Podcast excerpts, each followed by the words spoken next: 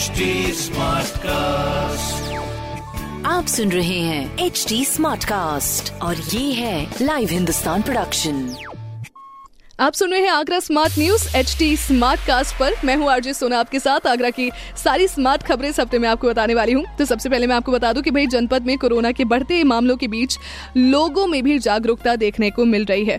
सभी निर्धारित केंद्रों पर पहुंचकर सभी कोविड वैक्सीन भी लगवा रहे हैं, जिसमें करीब 11,613 लोगों ने कोविड वैक्सीन लगाई। And this is a really big number for our Agra city, क्योंकि भाई आपको जागरूक होना बहुत ज़्यादा ज़रूरी है एंड वैक्सीनेशन करवाना उससे भी ज़्यादा जरूरी है। और उससे भी ज्यादा जरूरी, वो कहते हैं ना ट्रिपल जरूरी वाली जो बात है, वो है कि डबल मास्क अप करिए। वैक्सीन के बाद भी आपका मास्क नहीं उतरना चाहिए। Prevention is better N cure, ये जरूर याद रखिए।